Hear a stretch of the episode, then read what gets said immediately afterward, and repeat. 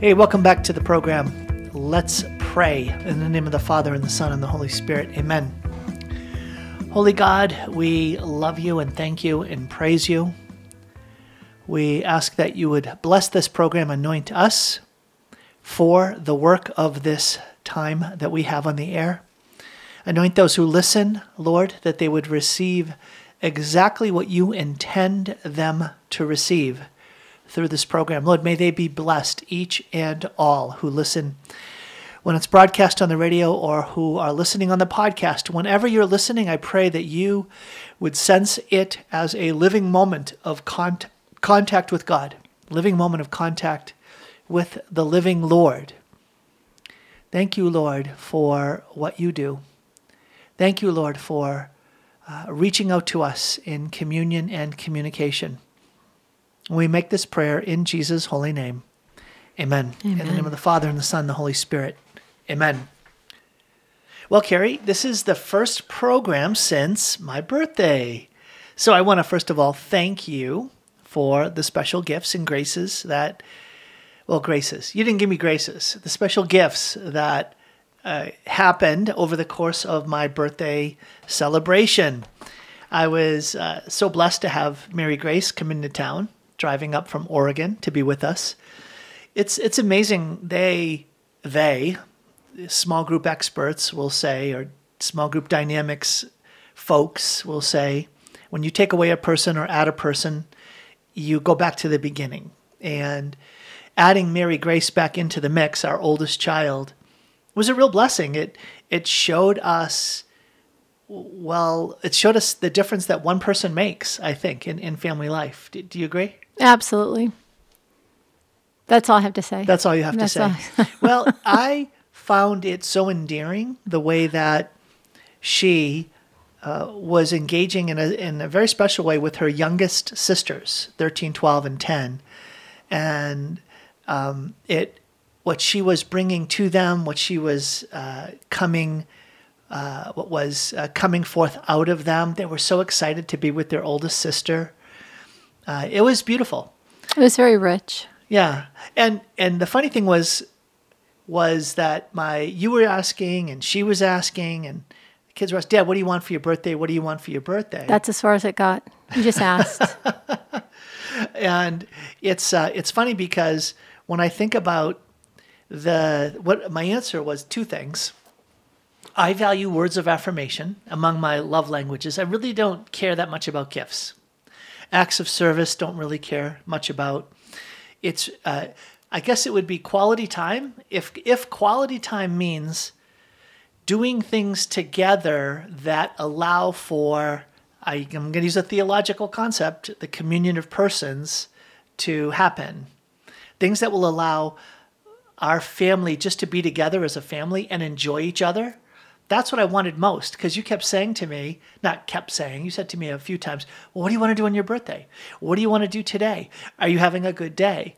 And I said, I, I just want to be able to enjoy my kids enjoying each other and find that context, whatever that can be.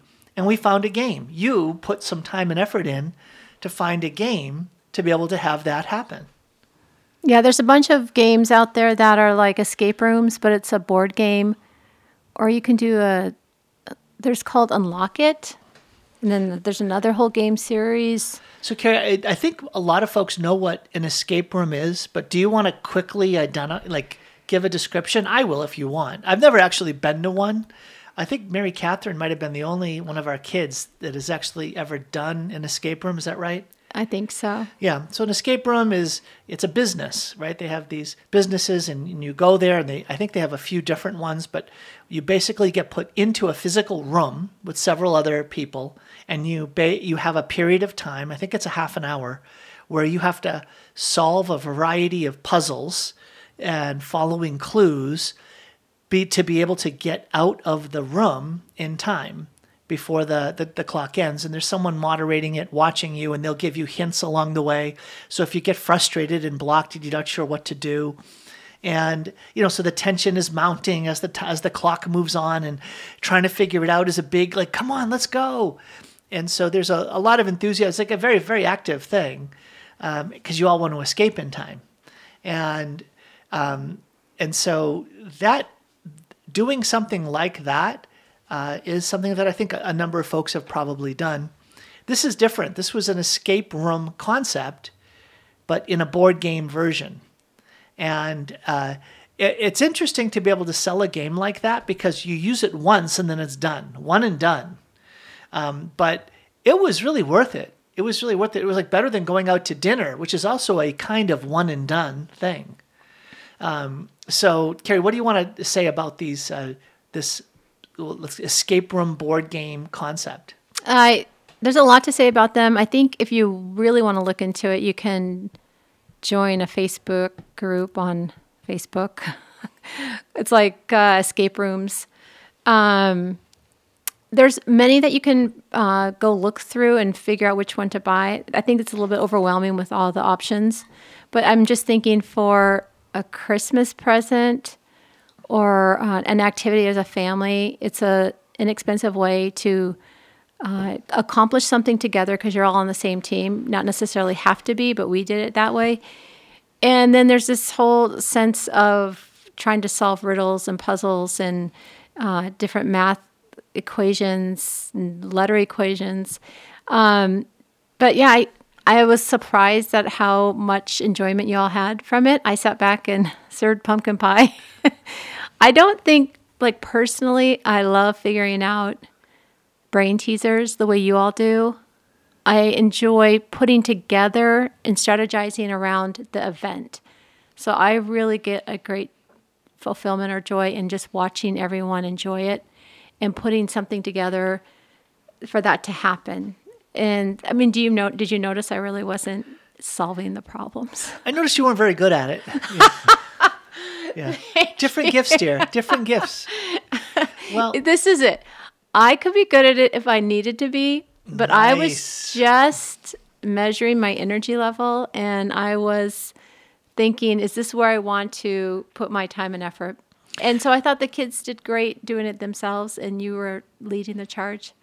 Well, we had six kiddos doing it, right, from our 23 year old down to our 10 year old. And, and Currans can be pretty competitive. So we put a big emphasis on the fact that, look, we're going to read the clue. Everyone's going to get a, a way to be involved. And if you think you have the answer, don't say anything. We'd like you to, so everyone got a piece of paper and a pencil, and they had a chance to like look at the clue, think about it, and they would write down an answer rather than, um, rather than just shouting it out loud, saying, "I got it, here it is," because we wanted all the kids who maybe process differently, or maybe if they're younger, it maybe would take them a little, um, take a little bit more guidance to find their way to the solution. I wanted it to be like this is a family activity where we're all going to solve it together, and we all get a uh, we all get to participate. We all have a part to play in reaching the goal. And it, it, it really worked out that way. I don't think there was any one of the, there were 10 rooms we had to get through. The ten, and then in the 10th room itself, there was the ta da, you made it, congratulations. And so it was 10 distinct puzzles, and there were different mechanisms and paths to reach the goal. It wasn't repetitive. Yes, there's so there's an unlock, or it's called the unlock series that people love, and you can um, give them away after you play them. It's like the game we played, we're going to give it to somebody else because you can only play it once. There's also a whole series that are called um, Exit, but those you can't give away because I guess it's how you play or tear up or process the the clues. Um, there's also, I mean, these are all escape room type games. There's also a whole series where you actually um, problem solve a puzzle within a puzzle within a puzzle. That's even a little bit different.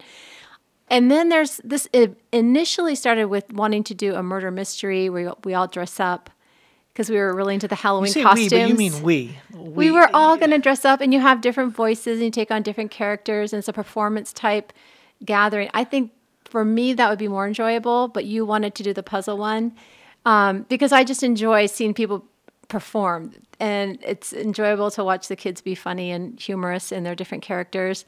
And even in this game, they were kind of trashing the whole storyline in a funny way, um, which was a game in and of itself. But what I realized after researching this game and looking online and going to different sites, we can be so distracted or fall into, I want to say, quote unquote, idle idols because I saw the passion and love that people had for these escape rooms. And we're talking about board games, but also people travel around the country in the world to find escape rooms to go to that are really good. Do they really? Yes, on this site, you have people that are really into their different hobbies or or what would you call it, passions, crafts. And during the pandemic, this really arose as a, a family or a, a couple type time activity to to spend together. The thing I love about it is you're not on your phones and it's conversational. The thing I also noticed, like I just said, it's just I mean, pick a topic or an area, and I had no idea how on and on this whole you know genre of games is in around the world. It's in actually some of the best escape rooms and problem solving or strategy games come from Germany. Oh, I believe Europe. that. and I was reading different things in German and translations. I like I said, I spent way too much time looking into it all, but I was really wanting to understand. Okay, where are we going to invest? Um, it was just very interesting. I think you know, as a family game, definitely go for it, but just be aware that uh, there's different levels and there's different um, enjoyment level. I, I guess different qualities of games out there. There's some that you just buy at Walmart or Target or wherever, but then there's a whole companies that have the what's it called a startup a kick go yeah kickstart. Yeah. There's there's several, but that's one Kickstarter. So there's several um, groups of guys and gals that just got together and started their own board games so, through Kickstarter. So you can go online and some of them use apps. Some of them you have to like actually call and get information or pull up an um, yeah the the phone. Uh, anyhow, like I said, Tom, these go on and on. Um, the one we did was super simple. We got it at Walmart, so it was easy peasy. Um, but yeah, I, I think I was just more aware of the fact that you can we can choose to get so lost in certain areas of our mind and heart that distract us from well it's it's a leisure thing it's it was entertaining it was for your birthday but i don't know i just am more and more reflecting on how easy i am pulled away from the the heart and the focus of what our life is to be about and even now with all that's in front of us it's just it's just interesting yeah i'm in a very what's it called? Thoughtful. I'm thinking Reflective. a lot. Reflective. I've been organizing stuff and going through books and getting ready for a trip and um, I don't know, I just feel very reflective, especially as the holidays coming upon us in the Advent season and thinking about Christmas and then how do I want to do gifts differently and is there a way to do it where there's this ache in me to have this experience for my kids, but is it really the best experience? And do I need to shift that and get away from the material things and do more experience. Well, we talked about this, how, you know, a lot of people are leaning towards experiences with their family, whether like a, a musical or a ballet or a movie night or a game night or something like that. But I think my real question is what in me wants to lavish and have this surprise excitement Christmas morning for my kids where they wake up and there's just this is unforgettable Christmas morning. I don't know what in me and I know okay, our is it a Hallmark movie? well, that's another thing in me. It's like what inside of me, or what inside the human heart longs to see the Hallmark story played out, even though it's very simplified. Then what? What inside the human heart wants Christmas morning to be so magical and wonderful and wondrous? And I'm not even talking Christ. I'm like doing the more secular version of it all. But there is something that we long for and hunger after and desire. And so I don't know why I should have, I should have been thinking about this when I was in my 30s. What I could have told my 30 year old self. Um, anyhow, I guess that's just something that I'm pondering. Yeah. Well, in, in a certain sense, we are talking to a bunch of 30 year old selves. There are a lot of folks listening out there. And I would say that when I think about how we've raised our kids, and we're still hot and heavy in the middle of raising our kids, we still have five teenagers. I'll say that a lot. Uh, you can but, say that for the next several I know, years. For, yeah, for a bunch of years, we'll still be able to say that. But it's that um, it's to. I'm not sure you can overemphasize this reality of a communion of persons, especially because John Paul II, in accord with our tradition, all the way back to Christ in the scriptures, uh, emphasizes and shows how it's out of communion that mission flows. And that's what I want for my kids too. Back in a minute. Hey, this is Dr. Tom Curran, the host of Sound Insight, but also a realtor serving wonderful folks like you in the state of Washington and in Idaho. I've had the privilege and pleasure of helping dozens of families in the last two and a half years discern and find a, a, strategy, a path, and a plan to help their families find a whole new life in eastern Washington and northern Idaho. If I could be of service to you in that, I would love to. Please reach out. drtomcurran.com, drtomcurran.com. Okay, back to Sound Insight. Welcome back to the program. I'm with my wife Carrie on this Faith and Family edition. And so, Carrie, the last point I was making was a very profound point, and that is that we're created in the image of God, and the image of God is as a trinity of persons.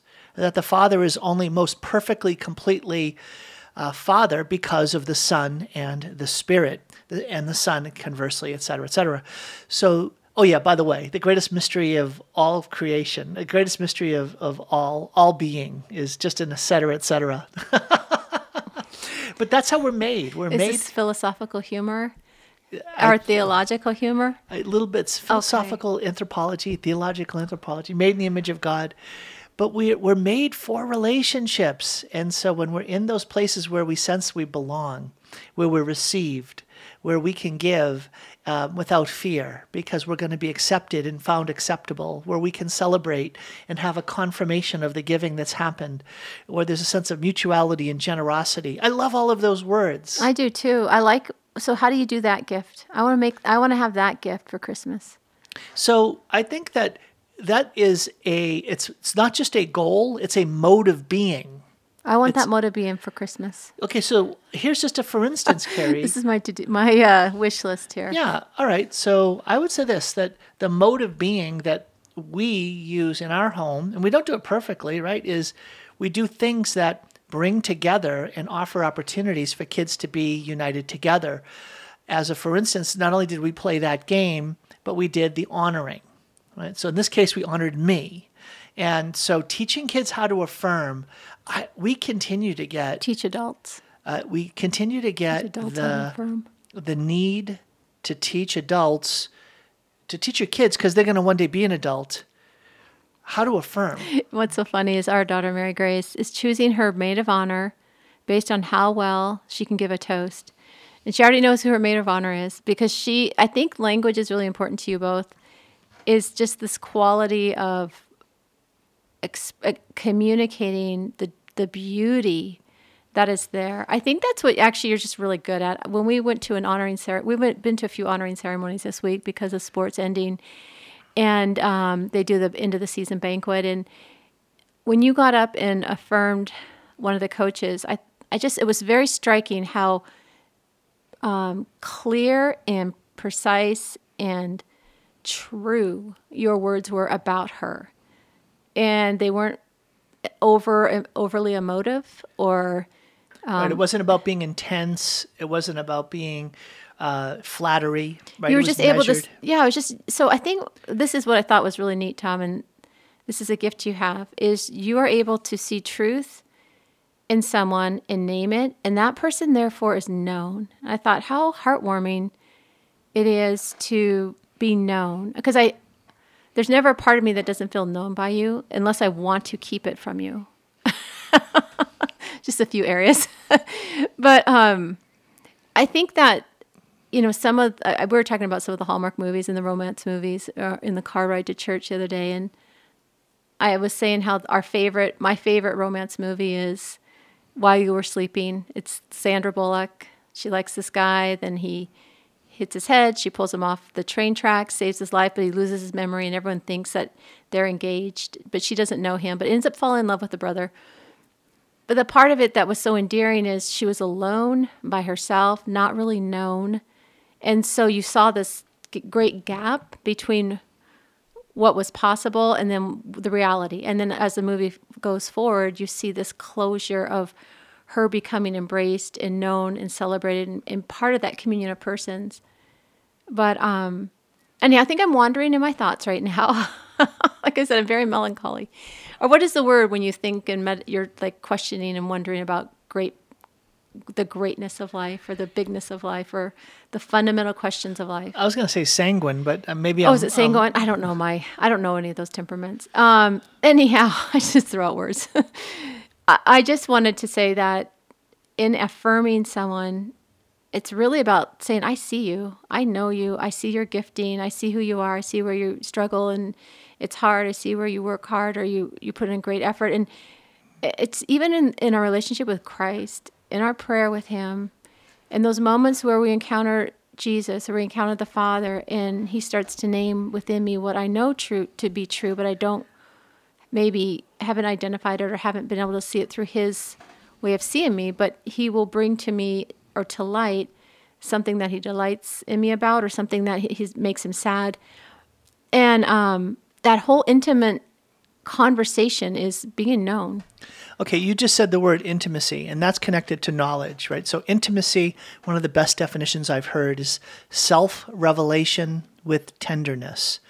That's where we come out of hiding into the open. We bring something out into uh, awareness. We reveal something about ourselves that was hidden. Now, why with tenderness? With tenderness is that sense of saying, it isn't forced, it isn't harsh, it isn't, you don't feel that sense of, um, like, if you've ever felt like, oh, I shared too much, Okay. there's like a forced disclosure. Or rush, So that, Okay. so that sense of it, i if it's too intense, it's too strong, it's too, it's just too much versus, no, what was disclosed was appropriate. But you know that's, a- actually a whole you should you should write that down because that's a whole lesson. You teach kids how to when kids get together they want to be friends right away and then sometimes they overshare or they get clingy or they um, want to be prove that they're likable so they brag.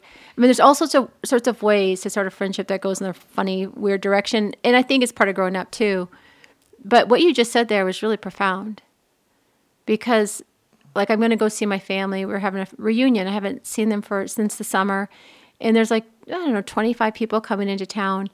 Um, not just my family; it's my mom's siblings and a bunch of my cousins. But you know, I'm going to be there, and I want to like connect right away. I want to be known right away. I want to just like, oh, I haven't seen you, or and not just you my want that cou- communion of persons. yeah, it's not just my cousins, my sisters, and my my brothers and in-laws. And so there's a way in which you you want to ex- like they'll say how you're doing. So then what do you share? How much do you share? And then you know I, I feel like often I will overshare with people. just gonna look at me like okay, never mind, moving on. or I share things that are um, uh, kind of a tease or uh, what is it? You know, Tom, how I sometimes share and you just kind of laugh and go, I think it's. Um, I think you share strategically to upend another mode of sharing. That if people are sharing in a way that says, "Let me present myself in a certain shiny light and elevate who I am in your eyes by what I share," you come in and just sweep the legs out from underneath it and say, "Oh yeah, well I'm going to share just the opposite. I'm going to share um, a sense of brokenness and." I don't know why I do that. I find such joy in saying I'm I'm a wretched, weak person and I struggle.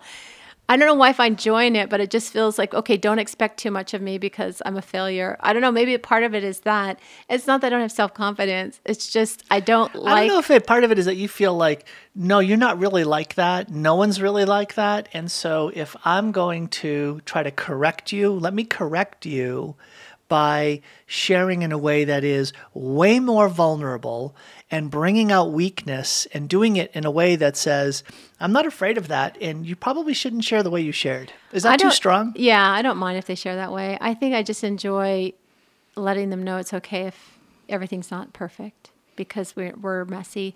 I think I learned that from my brother. I think I uh, admire him a lot, and when we do our family Bible study, he will share things that are really honest, like brutally honest, but not cringy or not. Um, it's it's a beautiful sharing of the heart. He can name things in my heart Yeah, that if I used I the word be vulnerable, yeah, and I can't name stuff this the way he does. Um, anyhow, I know like we're going way off topic here. I don't even know what our topic is. No, but what you're what you're getting at, Carrie, is I I want my kids to have authentic and profound relationships in their life vocation. So if they're called to be married, I want them to be formed like like to to have carved out in them a fund of experience of sharing and receiving sharing of being able to be open and honest and to receive open and honest sharing. And if I can create an environment in our home where that is experienced, then they can see the goodness of it, that it's it's not only good, but it's beautiful. And it's good and beautiful because it's true. And because it's true, good, and beautiful, it's actually going to foster a sense of union and unity in the community, in the family. That's really good. I just don't know how easy that is to attain. I think it would take mom and dad both seeking that. I, I know. I think we talked about this in the summer. It's like when we did small faith groups. I was telling you in college we belonged to households, and you met with like three or four other girls, and you'd share once a week about how things were going, and there's accountability to you know your prayer life and your spirituality and how you're living, you know, ethic, ethically, morally. And um, I really enjoyed those groups, and I really thought, oh, this is a great way. And I think we tried it this summer a few times, and it didn't go badly, but I just think we got off to- like off focus and moved on to the next thing. But there is a way, Tom, in which one hungers for that level of being known, and you can sense that in a family culture how well people are able to share and be received, and the, just the quality of conversation. Well, this is where I don't know if it's uh, if it's possible to overstate the importance of choosing a spouse well. That that process of discerning um, who is the one that I'm going to marry, um, because we should pr- expect that any anyone that comes into the lives of our kids and, and is saying I want to marry you has a brokenness, has has their own wounds, as well as gifts and, and blessings, right? But I want for my kids to be, um, if you will, set up for the the best sense of saying, I can recognize the kind of traits and qualities that are going to um, have a good foundation, lead to a good foundation. And all of that, guess what, is connected to playing that escape game on last last Sunday. It was and having the kids affirm me as their father last Sunday. That was part and parcel of it, or last Saturday, last Saturday, whenever we did it. Um, and uh, it's funny because I had three of my kids that are out of the house affirm me um, either on the phone or through a text message or in a letter. They affirmed me by saying, Dad, I did not appreciate all that uh, I received from you or from you and mom in our home. I didn't realize all of the blessings that that were just lavished upon me until I left the home and started to hear stories from my dear friends uh, who started to disclose. That's one of the most important parts of leaving home is that you become more familiar with okay, who am I in my home now that I'm gone?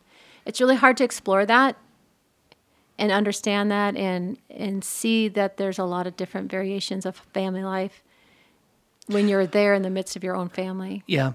Well, and Carrie, a couple other just quick anecdotes around that. One is um, what we experienced twice in the last couple of weeks around uh, celebrations of sports teams at the Oaks uh, for our eighth grader and for our junior and sophomore for ba- uh, soccer and volleyball. And the reflection of Mary Catherine as a uh, as a teacher, as a student teacher in a third grade public school class. And you talked to her about it. What was she saying? Oh, she says the kids are really cute, and she's doing this like internship uh, as she's studying elementary education. But she was shocked at how mean they were to each other. She said, Mom, they're so mean. She goes, I didn't know kids could be so mean. They're just so mean. And she was laughing almost aghast at the fact that Third graders. third graders are hurtful or tease. She did say, "Oh, I remember being like that or having elements of that when I was in third and fourth grade with some of her friends at St. Vincent." But she said, "But it's nothing like these kids." And I, you know, I don't think she has been around public school kids or non-faith believing children for the most part. And then when you're in the classroom or in the, the playground or whatnot, you see just the hurt and pain and a lot of and I'm not just saying public schools, private schools, whatever. I'm not trying to down the, the public school setting, but she is in a very depressed area and there's a lot of, you know, free and reduced and all that. And I think it's Weirton, West Virginia. She's in, excuse me. Mm-hmm. Well, and I just think about the uh, concept of what is the educational environment your kids are in Oh, because it's heartbreaking.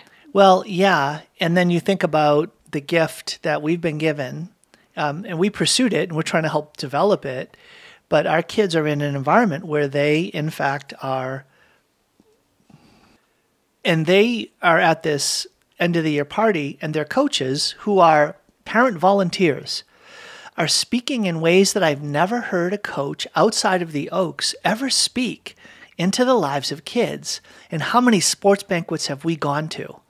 And to have these coaches name, call them out of the crowd, stand them there, speak into their life, and express the godly love that they have for these kids and the godly desires they have for these kids to grow in godliness, right?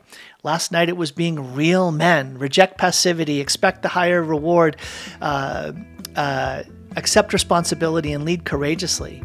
Like the kids were just speaking that out with strength together. And I'm like, this is what they're learning by being on a team. And oh, yeah, by the way, they won the tournament. But more important was the quality of the relationships that happened in that environment. That was the huge blessing. All right, back in a minute.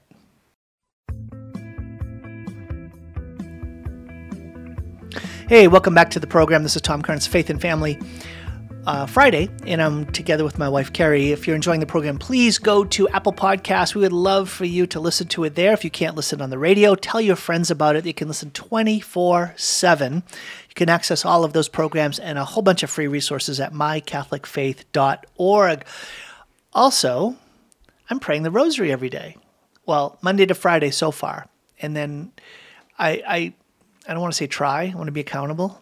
This weekend as well, but I don't know what time. But 6 a.m. If you're awake and alert, 6 a.m. Pacific time, I would love to pray with you live on Facebook and eventually onto YouTube too. So You had a lot of comments on your. I snuck on there. Oh, you did? Yes, You were you were there. I was there. I was like, "Bring me some more coffee. Can you come make coffee?" Ah. At six a.m. You're so funny. You, you didn't say. I you wish I you had identified yourself. People would have loved you. I just don't want. It's like your thing. I don't want to ruin it. It's God's thing. I'm It's just God's I'm just being okay. swept up in it. I feel like we're we have enough things. I said this to you the other day. Maybe it was this morning. I said, "Can we just stop with all this ministry?" I feel like I'm losing my way, and I know I don't mean that because, of course, I feel called to do certain things, but I don't want to say no to anything. And I, I don't know, Tom. It's just like right now we're start. Well, you're doing this new studio, which is exciting, and we're wanting to interview people that have uh, made Benedict option a real reality in their life, and I would love we'd love for them to tell their story because some of these couples are so holy and so inspiring. I mean, just really inspiring to me. Um, and then I feel such camaraderie or closeness with them because we sh- share such a beautiful journey of being refugees. And um, I don't know. So anyhow, that's a new thing that you, you, we, we, you, we want to do. but I just have not jumped with two feet in. I just hold back. I think the Lord. I'm gonna get to heaven. The Lord's I'm going to know just how many gonna times I what were you held waiting back. for? I was running the marathon. I didn't want to let go too quickly or jump out in the race too quickly or too Yeah. strongly. It's that's a hard thing. I think that it's a very common thing, right? It, it's still the case that if you asked most people, How are you doing? The most common answer, the one word most common answer is Inflation. What? busy. I'm busy. I try not to say that. I know. I I always I when I still catch myself, I say, "Hold on, I, I'm I'm not busy. So blessed. I'm I'm blessed, and if I'm a bit overwhelmed by the things I'm doing, I need to be better prioritized. I have no excuses about not accomplishing a certain thing. I, I say I'm not going to rationalize why I didn't do something. If I'm committed to do it, I'll do it. And if I didn't do it, then am I really committed? Okay, so the that idea of the Benedict option lived. Yes, we did our first one, Carrie, and we're going to do another one next week. We have an interview scheduled. well, we did it twice, Yes, and now we might have to do it a third time. so we're uh, let's you not just talk be about honest? That. Let's Oh, be, yeah. let's be humble. Carrie, I want to be humble and I want to be vulnerable, but I don't want to be that vulnerable and humble. Well, if you're Here's- looking for a tech person, maybe it's good to like put it out there. Can someone help with? Anybody in the Spokane Coeur d'Alene area that is really good at setting up studios? Now, by studios, do you think I mean audio, video, lighting, or the set itself? Makeup, or hair. the actual way of Everything. communicating this live on the internet through Everything. multicasting? Yeah, all of the above. I've got all the equipment, I've got the space, I've got the willingness, uh, but I always had a team. And now I'm a team of one. And trying to figure all of it out, I stumble into pothole after pothole, which is unfortunate. And so things end up being not perfect. But it's, uh, it's an underway thing. And I would rather do it imperfectly than not do it. I like that about you because I'd rather do it perfectly and than do it.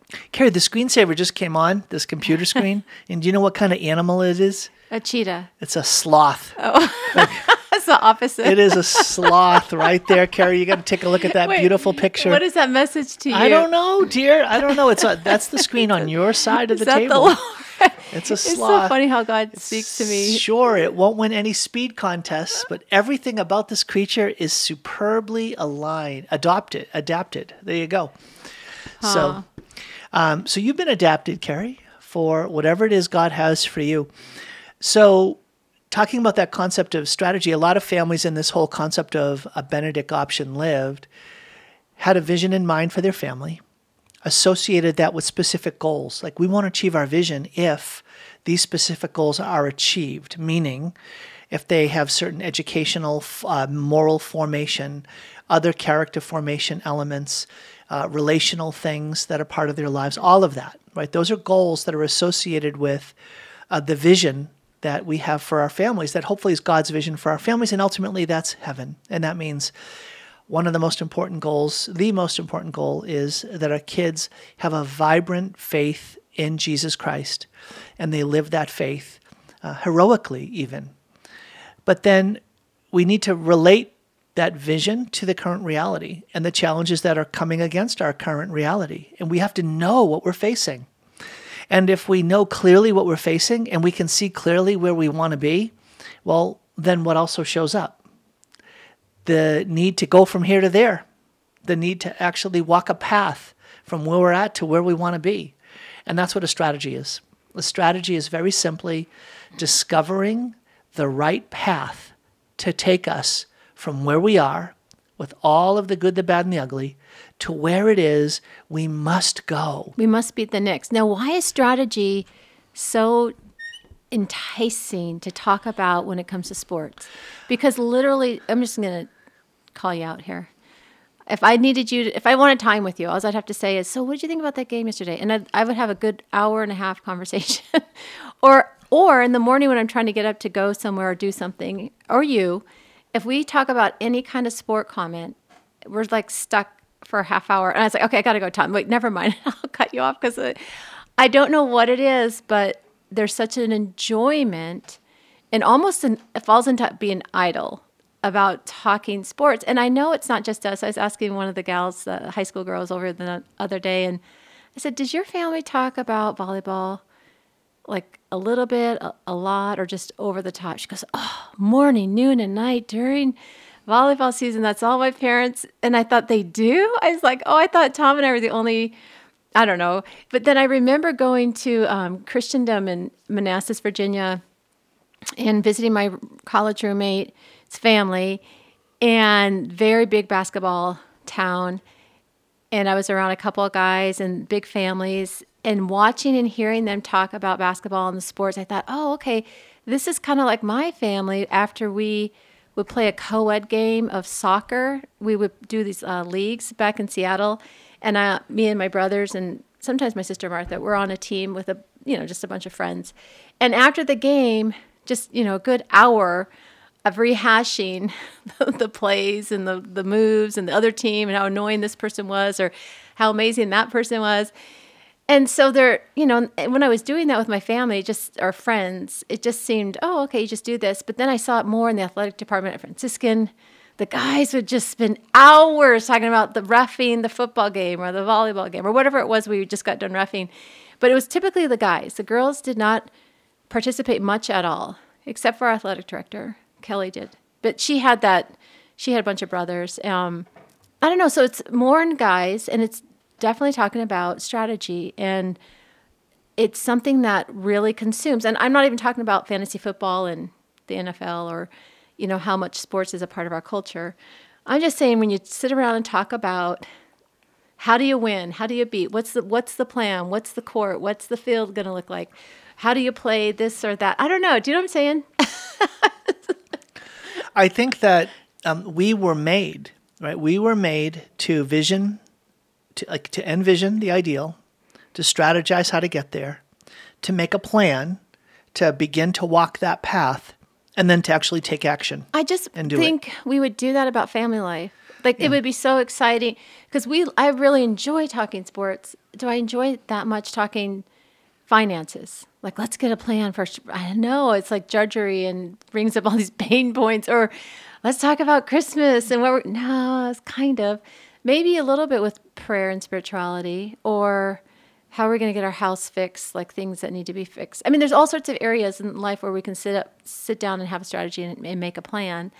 It just seems that sports is easier and more enjoyable. Yeah maybe it's that you get the immediate feedback of did you win? Did you lose? Right? Versus what's your strategy for retirement?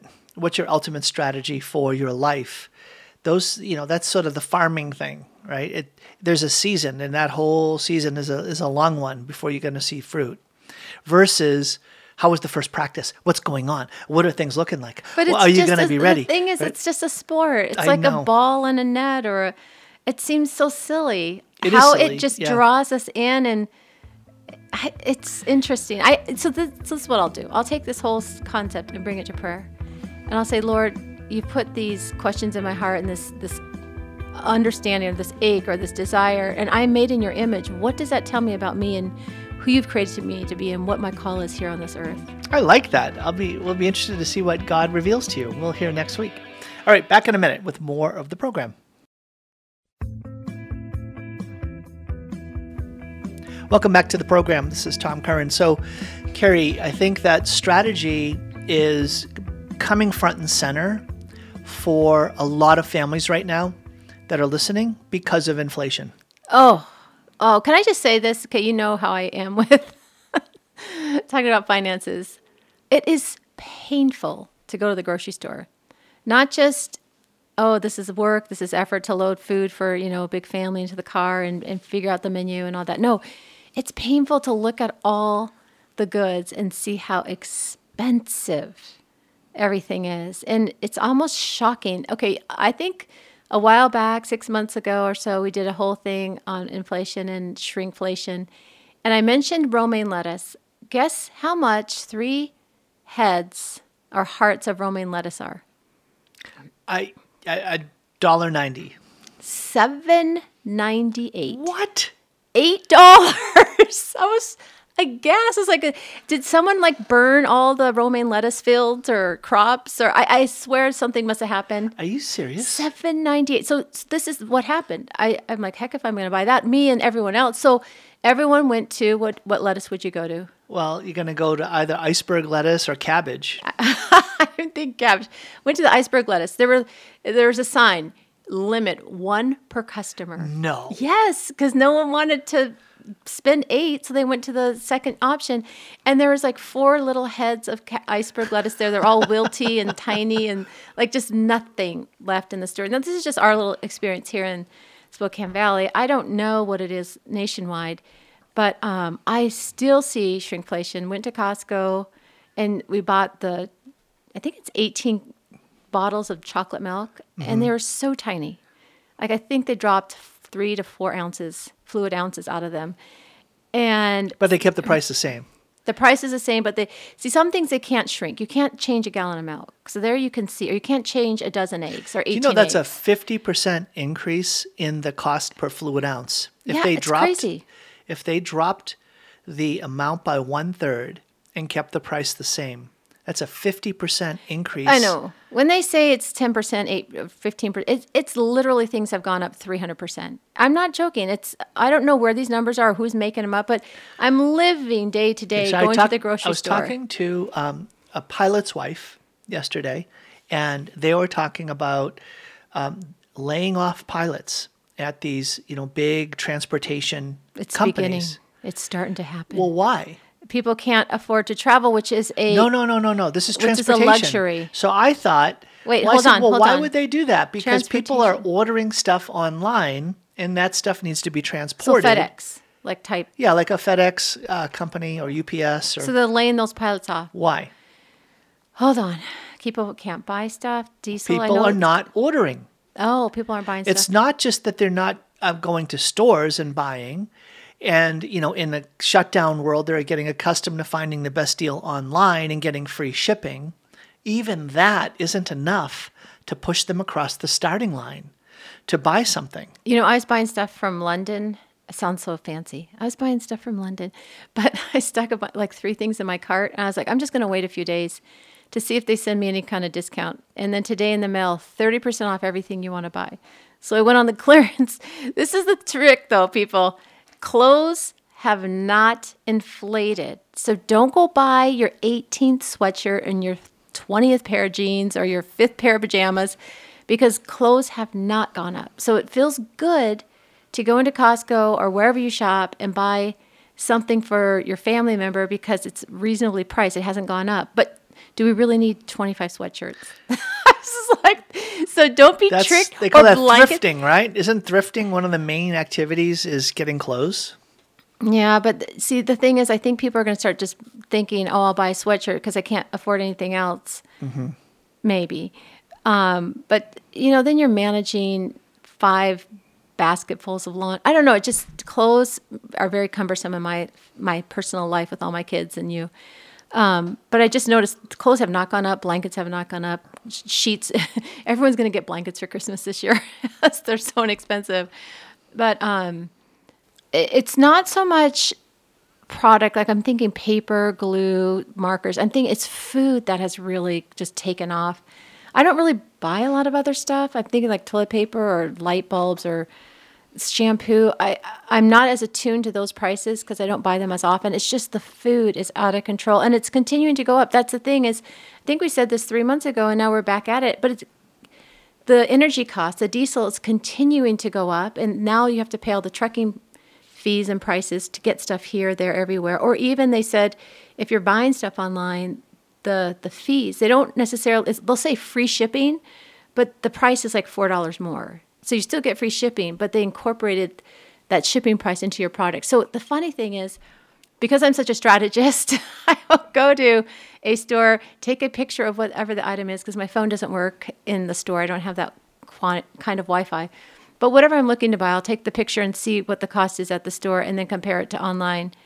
And I don't know, sometimes if I find a good deal, I'll just buy several. I'm, think, I'm talking like shampoo or toiletries and that kind of thing. But you can, you don't just go to a store and buy it thinking this is the best deal. You can shop. Everyone's smarter now with technology and phones. You can really find the best deal of the best deal. So there's so when you see salad dressing for seven ninety nine for a little bottle, I'm like, what? Well, and Carrie, I see downstream effects of this. Yeah, last night I was talking to parents of kids that are going to this classical school. So they're getting a very robust education. And yet, their principal concern about college was cost. And one of their responses to that was trade school. I mean, this is like this was a serious question was should we send my should I send should we send our, our boy to trade school rather than a four year college? That's a striking change. And I think that, that it is one of the big factors is an honest eyes open look at the world that's around us and do four more years of heavy debt associated education is that going to be a valuable thing versus get them a trade they can always have a good job and um, they'll be you know uh, it, will be it's a noble way to make a living.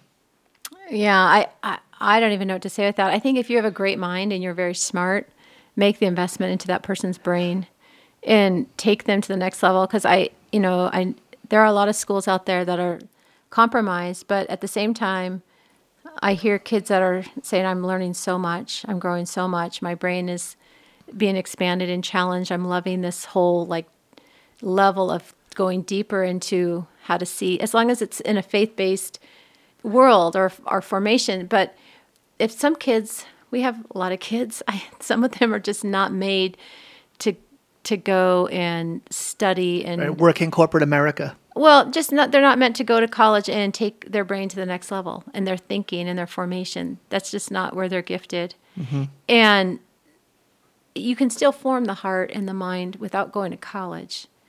But yeah, I don't know. There's that's a really interesting thing, Tom. Yeah.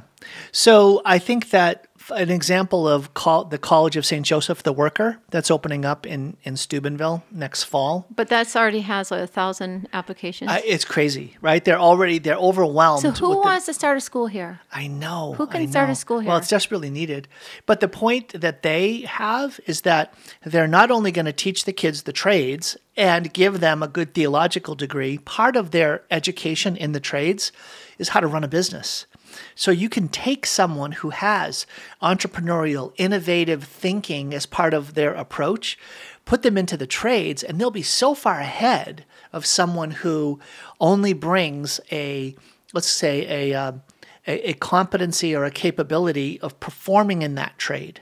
Someone who knows how to build a business in that trade is going to be far ahead. I know, but that's a certain gifting and personality. Yep. Some people are happy just tell me what to do. I don't want to work Carrie, too hard. I know. We, that's too the long. strategic I just, thing. Some people just yep. want to be told what to do, and they don't want that yes entrepreneur job, which I totally get. I'm like, yep. just tell me what to do. I don't want to think too much. I gotta run a house. well, and and well, no, what they want to do, they want to go to work, finish work, leave work at work, and, and be paid wrong. enough, and and that's a very noble path because in the end, it's easy. It's in the end, heaven is our home yeah, you're and not going to live in a you know a five thousand square foot house, but in heaven, in, in heaven you'll have a heaven you'll have a bigger cup, right? You'll be filled to overflowing in, in the things that really matter. So, Carrie, as we're wrapping up the program today, I just think about uh, the importance of when you strategize as a family, focus on what is it that's going to foster a, a deeper union among your kids, playing games together, learning to affirm, very important skills. Second, if you're going to be focused on the concept of strategy, remember what strategy is all about. It's about helping you get from your current reality to your vision. So put those things into question. Do you have a healthy vision? Do you have clarity about where you're really at? And I just want to add, eh, you know, we haven't really talked about hangups in families, but if your kids are struggling, find adults to speak truth and love into them because that'll change their heart. That'll help them to bring love to the family. It's really hard for parents to help their kids change their action or the family dynamic if it's crumbling. You've really got to find outside people to come and love love on you. That's an excellent point. That's a great point to end. And I think that's part of the reason why we have our kids in sports where we do, is the coaches. All right, Carrie, we're at the end of our program. Thanks for walking with me through this program. God bless you all. Join me on Monday for more Sound Insight.